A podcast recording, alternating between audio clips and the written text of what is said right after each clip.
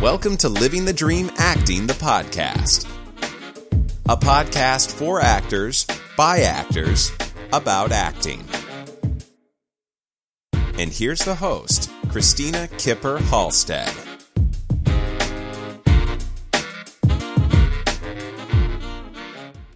Hi, I'm Christina, and on this podcast, I track down interviews with actors, writers, directors, and everyone involved in the performing arts from stage to screen, including artists like myself who live outside of New York and LA, where the rules of the business can sometimes be a little different. I cover getting started, not giving up, and inspiration for actors everywhere who are trying to live their artistic dreams.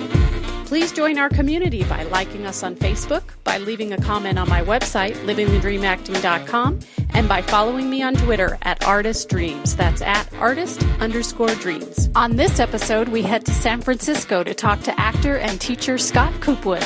Please stick around for that while we do a little catching up.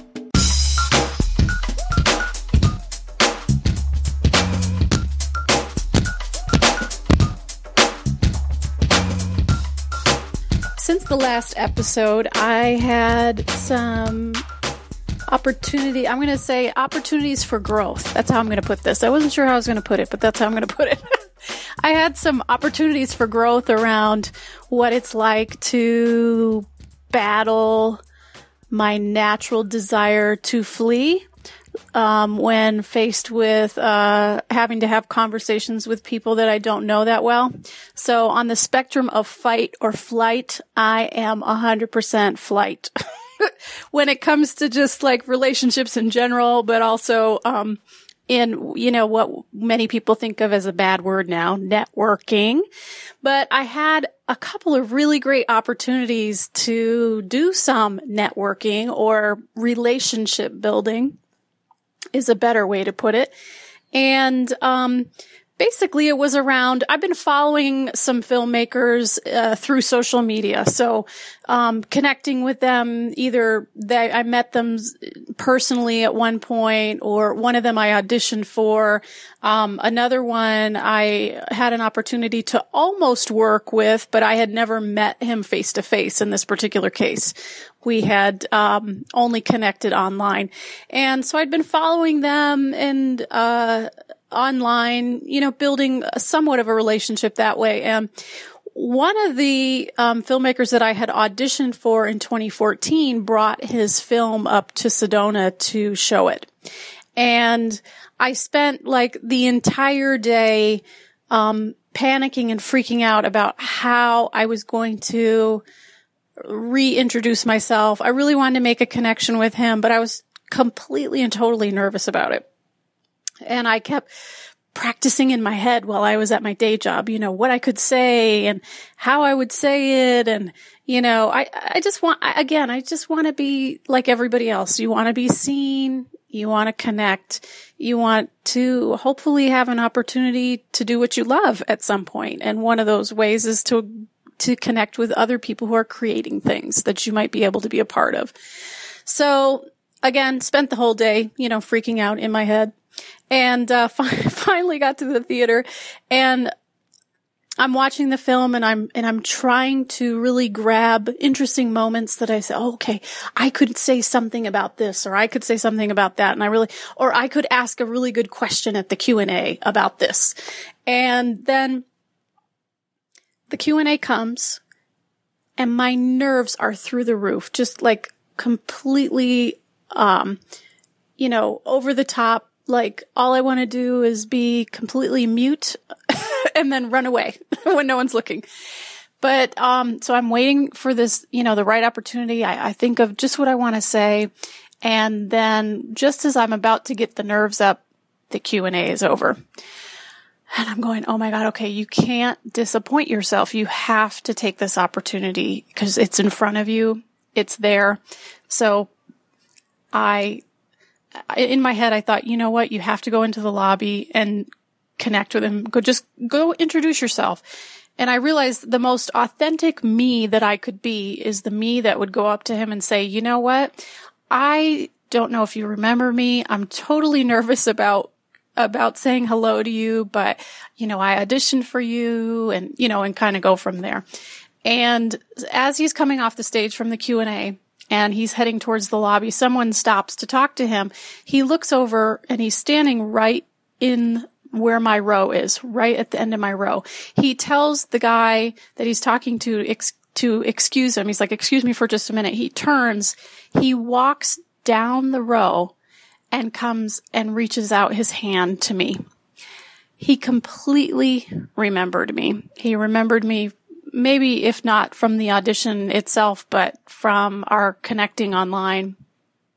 And I all I could think was, oh, Mike, thank you, God. I was so relieved and honored and overwhelmed all in the same breath. You know, I was like, oh, in front of everyone, he made a point to come over to me. Um, so at that point, we talked for a little bit, but really what I got out of that moment, um, on a personal level was I have to stop thinking that I don't rate. I, I, that I'm not memorable, that I don't leave an impression. I do and uh, I have something valuable to offer, even if it's just myself, not necessarily my talent, my work, my creation, but just me. And it was a really, it was a profound moment, not just um, from a career standpoint, but personally. And I was really grateful that I had that experience. And and then I got to run with that later on when, um, about a month later, I went to another film festival, uh, just an indie film festival around here called the Jerome Film Festival and another filmmaker that I've been following for a while that we, we almost had a chance to work together and it didn't quite work out. Um, he, uh, he was at the festival and I felt much more confident about just approaching him and saying hi and talking to him and saying, Hey, do you remember me? Or I don't know if you know who I am, but you know, I'm, I'm so and so and, and this is how we know each other. And, and, and that went really well too. And, and again, it's not about something coming from it or something immediately, uh, coming my way.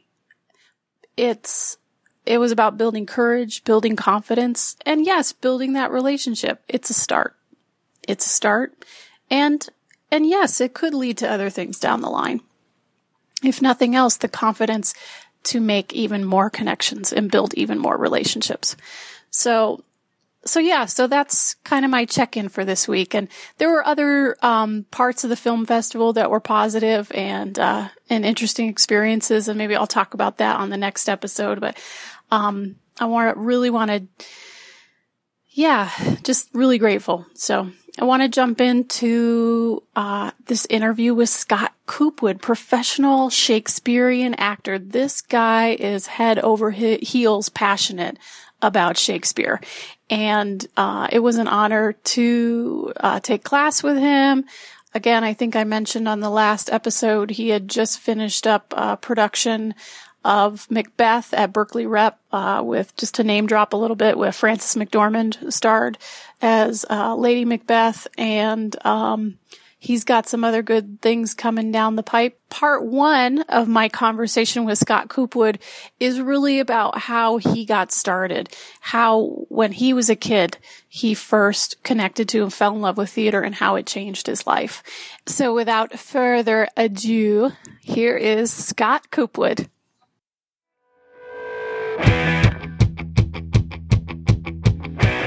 The first thing I like to ask is I like to start with the origin story. So if you could share with us how you first fell in love with theater.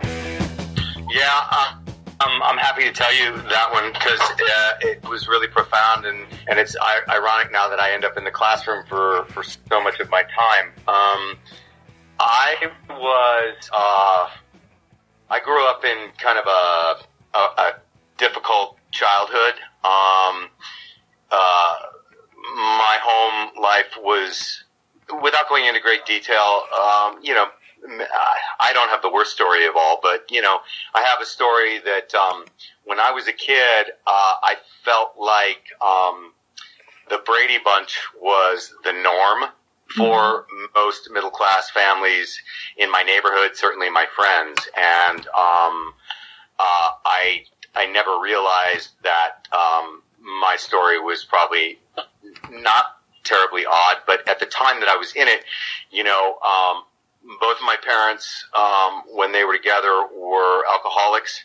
Um, and there was a lot of anger and a lot of alcohol fueled um, rage and resentment, and um, it was at times terribly difficult. And so, given that, uh, I never really um, extended myself uh, in in a, in a way that I, I was going to allow that to be viewed by my peers when I was in, say, junior high and early in high school. Um, I always kind of felt like uh, like you know, not having a sleepover at my house. I didn't think that was a good idea. I would go to other people's houses and uh, I would see, you know, dinner at the table and happy family and bedtime and, you know, kids not putting their parents to bed because they couldn't, you know, they weren't functional anymore. Um, so, um, uh, when I was in high school, the irony is the amount of I'm going to just bounce around. The irony is like, I'm sure we'll talk about Shakespeare at some point, but my freshman year of high school, when I when I first was introduced to to William, my English teacher was a lovely, lovely man who I still hold up this day as as one of the people that I, I, I learned a great deal from and who kind of took me under his wing. And I got the feeling that he kind of knew what was going on in my life and kind of looked out for me and gave me an outlet. And so, uh, but he couldn't do, he, he couldn't help me with the Shakespeare. And so freshman year, I hated Romeo and Juliet and we'll get back to this, but I hated it. Um, uh, but other than that, my freshman year English teacher, Mr. Bosworth, was absolutely amazing, and he introduced me to um, a creative outlet uh, that was um, uh, speech and debate, um, interpretive speaking and impromptu speaking and expository speaking and debate.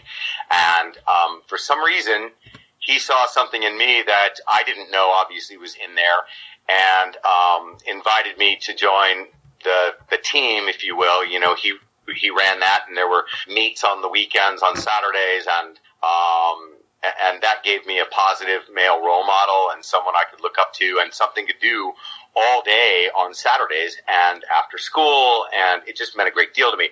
I was also still playing sports at that time, and um, but uh, uh, through I have a little bit of an uh, issue with authority sometimes, and so I had to I had to run in with a coach um, uh, my junior year, and um, I got suspended, i.e., kicked off of my baseball team, and I had to find something to do. Um, and so my drama department was doing a production of the, the play version of the story of MASH, the film, um, adapted from the novel. And at that time, when I was in high school, that was my favorite TV show. I absolutely adored MASH, and I all the way through, you know, my college experience and the finale, and and I, I still, if it comes on, I'll watch it. Um, so I had this extra time that would fill in the gap and give me the credit hours that I needed to stay on track in, my junior year in high school. I fully intended to continue playing sports. I always thought that that's what I'd end up doing. My father was the uh, associate uh, head coach at the University of Arizona down in Tucson and the stadium there is named after my godfather. It's Sancet Field, and um, that was my godfather, Frank Sancet. So when I was a little kid, you know, I used to get to sometimes skip school and and be the bat boy and sit in the dugout and you know meet these these heroes of mine on the athletic field.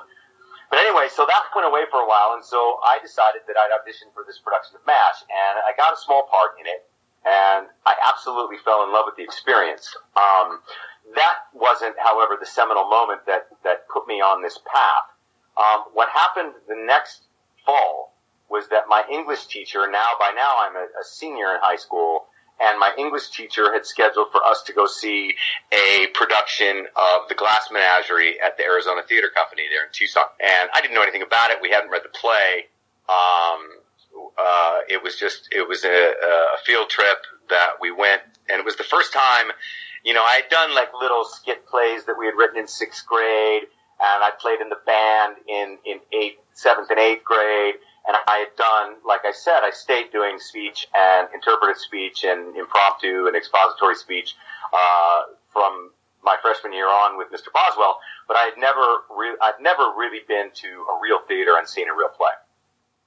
I don't know how much you know about Glass Menagerie, but um, it's a story about a really dysfunctional family, and uh, the single male um, in that family is Tom, and he's taking care of his mom, who's on the verge of probably now what we would call Alzheimer's disease. And then there's Laura, you know, the sister that's broken. That's uh, uh, uh you know they call her a cripple.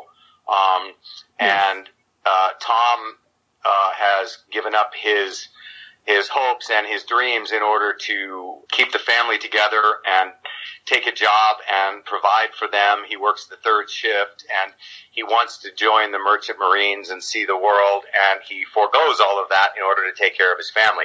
Now, this was a time where I was taking care of my younger brother. I grew up that, that way. I learned to cook. I learned to do all the household chores. Um, and we were home alone a lot when my mom was a single mom, when my dad wasn't in the picture anymore. Um, and um, so that that resonated with me. And then there's those points in the play where Tom goes out on the the, the fire escape and you know lights a probably a Pall Mall, if not a you know, uh, a camel non-filter and sits down and, and kind of bears his soul with, to the audience and talks about, you know, what he's going through. And at that moment in the theater that day, um, it was as if, um, I had been, you know, cleansed of this idea of, of, uh, my world being, you know, me being completely alone in the world. And, um, I felt a kinship for the character. I felt the kinship for his story, for his trials, for what he was trying to do and what he was giving up to do so. And I just had the realization that I wasn't alone, even though the play was written in the 50s, um, and it, you know, clearly was set in a time that wasn't relatable to me by clothing, by music, um, by the set, uh, you know, by the way the people spoke there was something about it that spoke to me that told me that I wasn't alone, that other people had traveled this road, and that here was my story to some degree relating, you know, being reflected back at me. And I felt an overwhelming serenity when the show was over. And um, I still remember it to this day. It, it, I just felt, I mean, to really just put it in a nutshell, I felt like I wasn't alone. And I felt uplifted and I felt almost joyous. I just felt like I was going to be okay in the world. Like hmm. uh, other people were going to be able to relate to me and my story, and I wasn't alone. And other people lived this way, and other people had these trials and these troubles. And for some reason, it just it just resonated with me like nothing else, maybe ever. At least up to that point, certainly. Um, and I remember walking across the parking lot in that bright Arizona sunshine, you know, two or four o'clock, three o'clock in the afternoon after a noon matinee, you know, back to the bus. And I thought to myself, I have been given such an incredible gift today.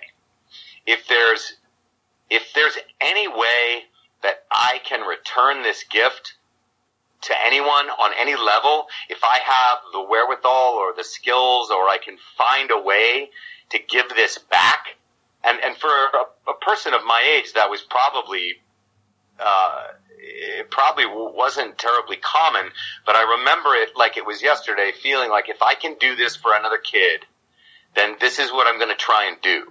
Um, and I essentially at that point um, really kind of you know gave up um, any kind of organized athletics. Um, I went to the theater uh, department at the high school and got myself into advanced drama and uh, got into every show of the sem- of the rest of this of my senior year, and then I was determined to um, to study it in college and see. I didn't know if I was any good at it, um, but to see if I could, uh, you know, make a living. It was that moment in my life where I just was like, I'm gonna I'm gonna give this a go because I don't want to try and give this gift back, the mm-hmm. gift that I've been given. And it was that day in the theater, a student matinee of Glass Menagerie at Arizona Theater Company when I was 15, 16. As an audience member, you were really affected, but then you're yeah. deciding I'm going to go on the stage. And so what what was that like for you when you started becoming the characters and stepping into that that place. At first was it that heavy or were, was it just something fun? And how were you approaching that and looking at it? Well it was fun when i played you know private lopez the year before in mash when i was just doing it on a lark to fill that requirement to keep the credit hours coming so i could graduate. I wasn't a terribly good student. Um, i was bored quite a bit. Um, and there were certain people that challenged me and those are the couple of two people i remember from high school and five or six from college, but um, uh, I remember it was the the real ironic thing is the first like lead part that I got um, after I had made the decision. I was playing an abusive father, an alcoholic, abusive father. I of course wanted to play the ingenue boy because I could totally relate to that. And he falls in love with this girl from he's on he's from the other side of the tracks, and his father's an alcoholic and is abusive, and I wanted to play that part. But I, you know, it's funny. I guess there was always a maturity about me because of what I had been through that uh, I never played that. You know, I never was Romeo. I was always Mercutio. So even though I wanted to play those parts, I never got to. And I wanted to play the son, and I ended up playing the abusive father. And I I sunk myself into that. I had not that my father was abusive, but that my father was was um, he was he was kind to almost to a fault where that he was not communicative and drank away his pain and he had a lot of it. Um, I understand him now in a way that you know after he passed away I got to know him a lot better because I got to know the secrets and that all became clear. But um, I remember you know really diving into the role. I didn't really know what I was doing but I had an idea of what that world looked like and I certainly knew what it I knew how to behave drunk, and I could mm-hmm. certainly get angry. Mm-hmm. I could certainly find rage within myself in order uh, um, uh, to bring that to the table at, in that performance in a high school theater. But um, it was a really cathartic experience um, to be able to find a way to. Uh, it was therapy, you know. It was a way to get rid of all of the stuff that I never could talk about. And then the thing about it is, as you know, with the theater is, um, it, you find that place that you, for us, it's church. It's our yeah. cathedral. It's, it's a safe haven. It's, it's sanctuary. You find a tribe of people that are like-minded, that you have things in common with, that you have a built-in trust and respect even before you start to work because you have that in common. And, um, so I found that tribe. I found those people. I found a place finally in my high school experience um, that I felt safe and comfortable and wanted, and um, where I felt like um, uh, like I was valid and valued, and it validated me, uh, and it just made me. That's when I decided, you know, I mean, I wasn't a terribly good Snoopy because I'm not a great singer and dancing is not my forte. Yeah. But I had a ball doing that. But playing that father and then doing some Shakespeare there, um, uh, even though I probably didn't understand what I was saying, uh, you know, the way I do now anyway. I mean, I really just, it just took off for me and I thought, well, if I can, if I can go to college and boy, oh boy, you know, neither, my dad never said anything, you know, my dad never discouraged me. My mom certainly did. Um, you know, because uh, there's no future in this. Mm-hmm. Um, and that was a conversation we had into my 30s.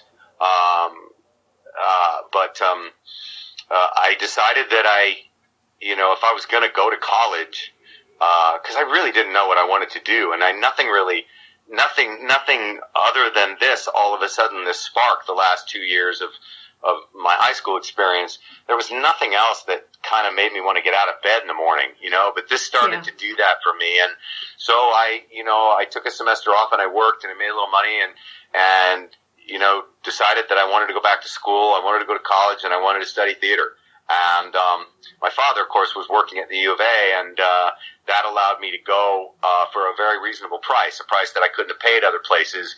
Eventually, I wanted to transfer, and I tried to get into the university, uh, the College of Santa Fe, um, but it was just too expensive.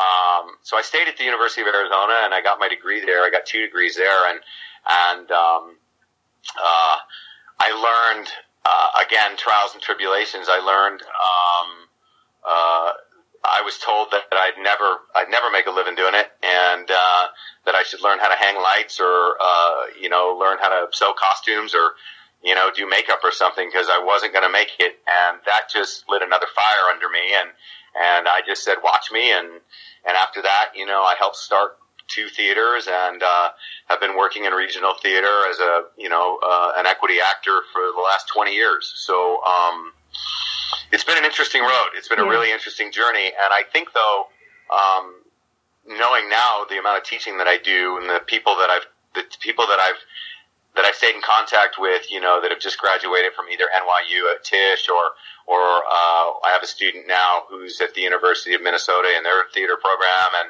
and I realized that what I did or what I wanted to do that day in that high school in that parking lot at Arizona Theater Company, what I wanted to do was like affect somebody's life and give the gift that I've been given. Uh, I've done that, and it makes me really happy. Awesome, that's awesome.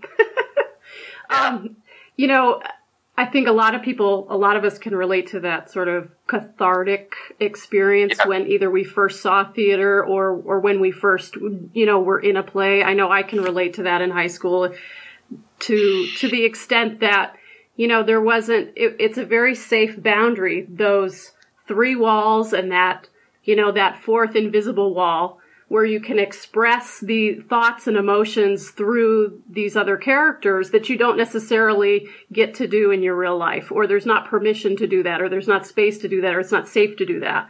And, and then, you know, you're having this, you know, this opportunity to express and, um, as well as, you know, just embody the human experience. And it can be so life changing. I think that's why a lot of us, you know, started doing it um, right.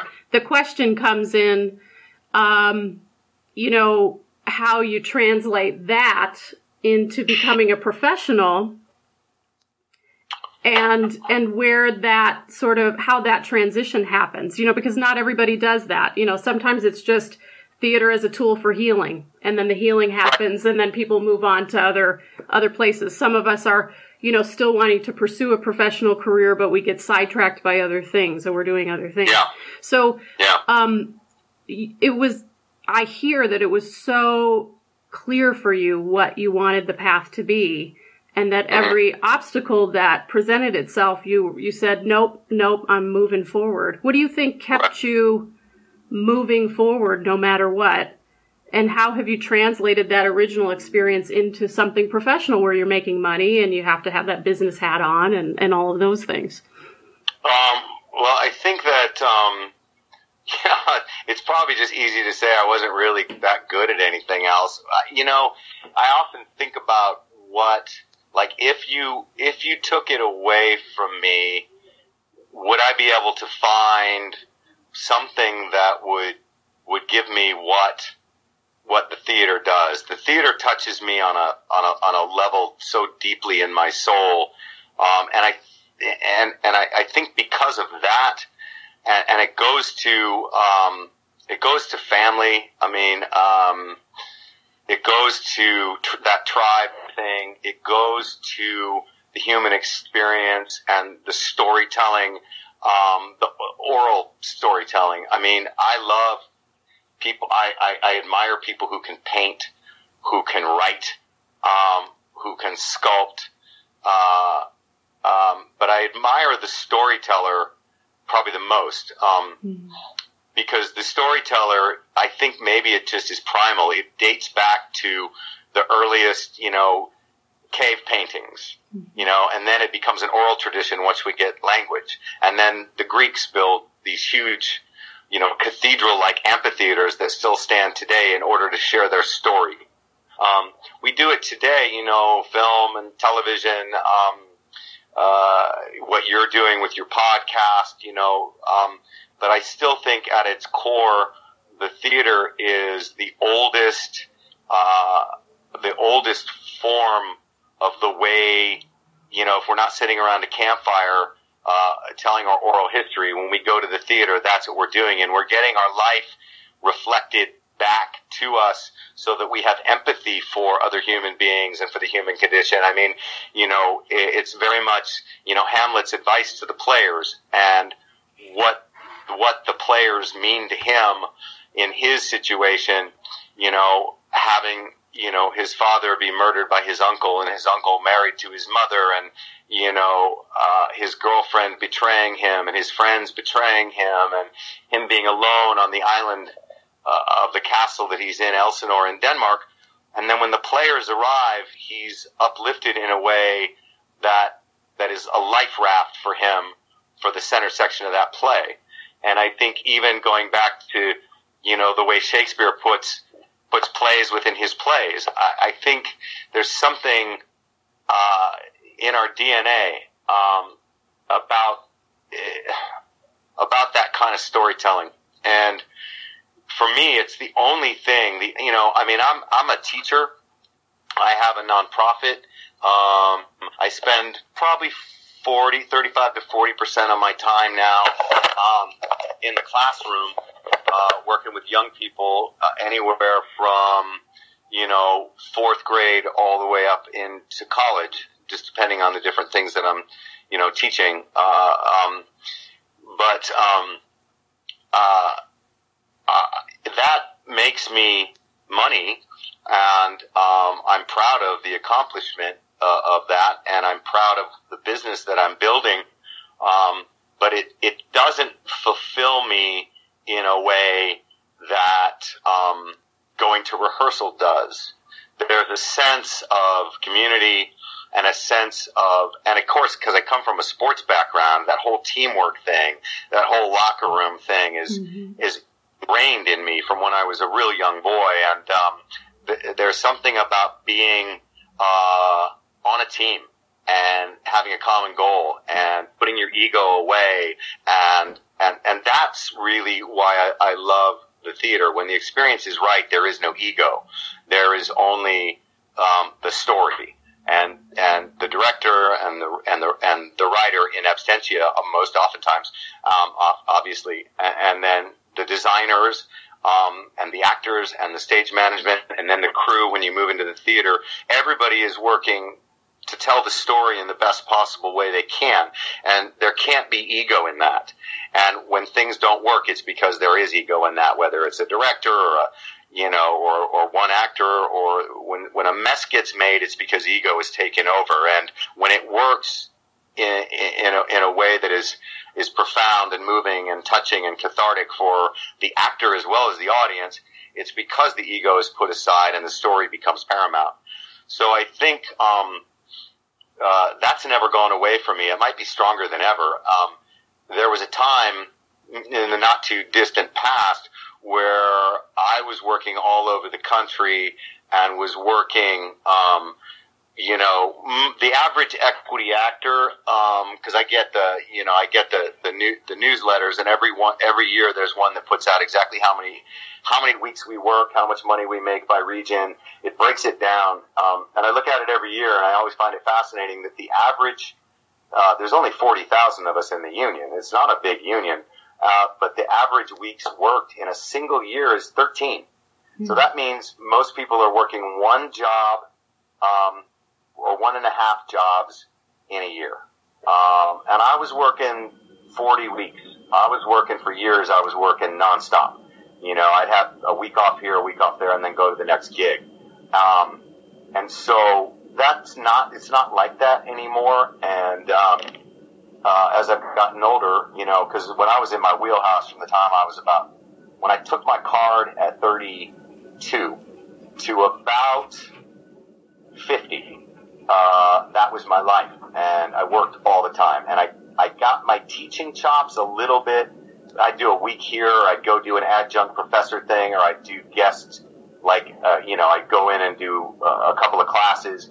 But I didn't I didn't do it um, uh, anything more than to, to uh, as a favor to somebody, or as well, I've got a week free, and that's what I'll do. Yeah, I can come in and I can do that if it at your school or your college or where you know I can come in and do that. Now I do it a lot more, but uh, and I notice that, um, and I know people. My business partner, for one, um, she was a, a, a professional actress. Um, I've worked with her a few times. Um, she's very, very good, and we started this business, and she has no desire anymore to go. She doesn't need to go on the stage anymore. She likes to direct, um, but um, she doesn't feel the need to um, go into the rehearsal hall anymore or to be on stage or to be in a show. Um, I think it's different for her. She has children and and and there's a shift that happened there, but she loves working with kids and it fills her up to uh, a degree that you know we've had this conversation where I've said I I, I wish I felt the same way. Um, we partner in the classroom a lot of times. We're really good together. Um, but I don't get out of it what she, I, I don't get the same, I don't get the same, my cup don't, don't runneth over the way it does for her. I need more and I need, um, I, I need, I need to tell story. I still need, I can teach it. I can, I can help you with your audition. I can do it. I can direct a show. I can, I can really make you make you a better actor if that's what you want to do, or I can just academically help you get through. You know, you need to know what are the themes of Romeo and Juliet, or you want to know how to speak the speech, or whatever it is. I can help you with that, but that doesn't that that that doesn't fill the same hole, and that hole that fire still burns in me as much as it ever did.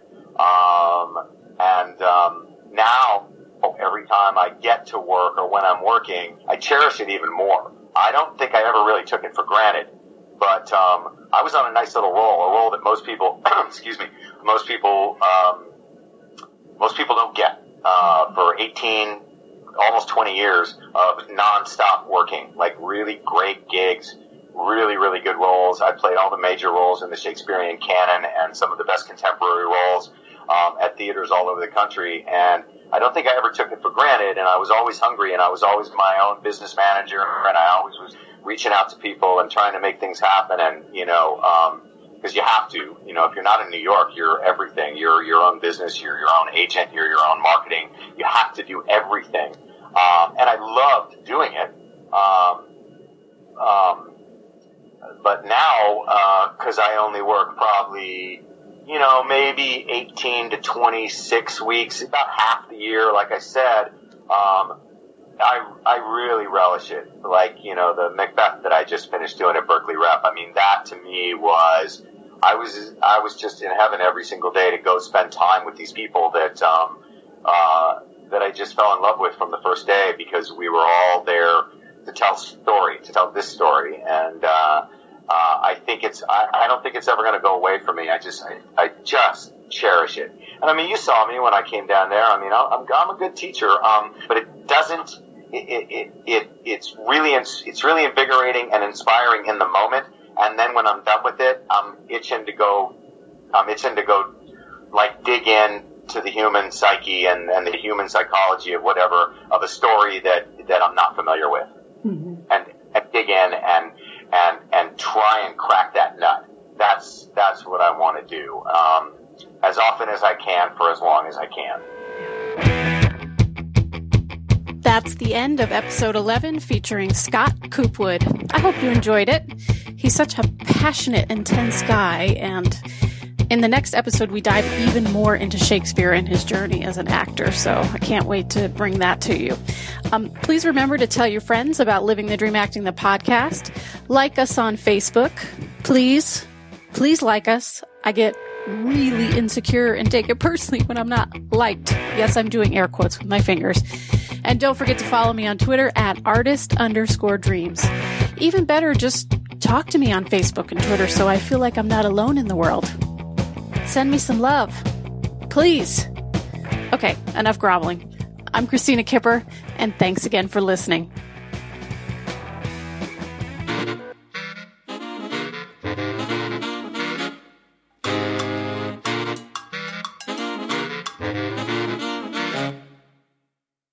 Thank you for listening to Living the Dream Acting, the podcast. Have questions or a story you'd like to share? We'd love to hear from you.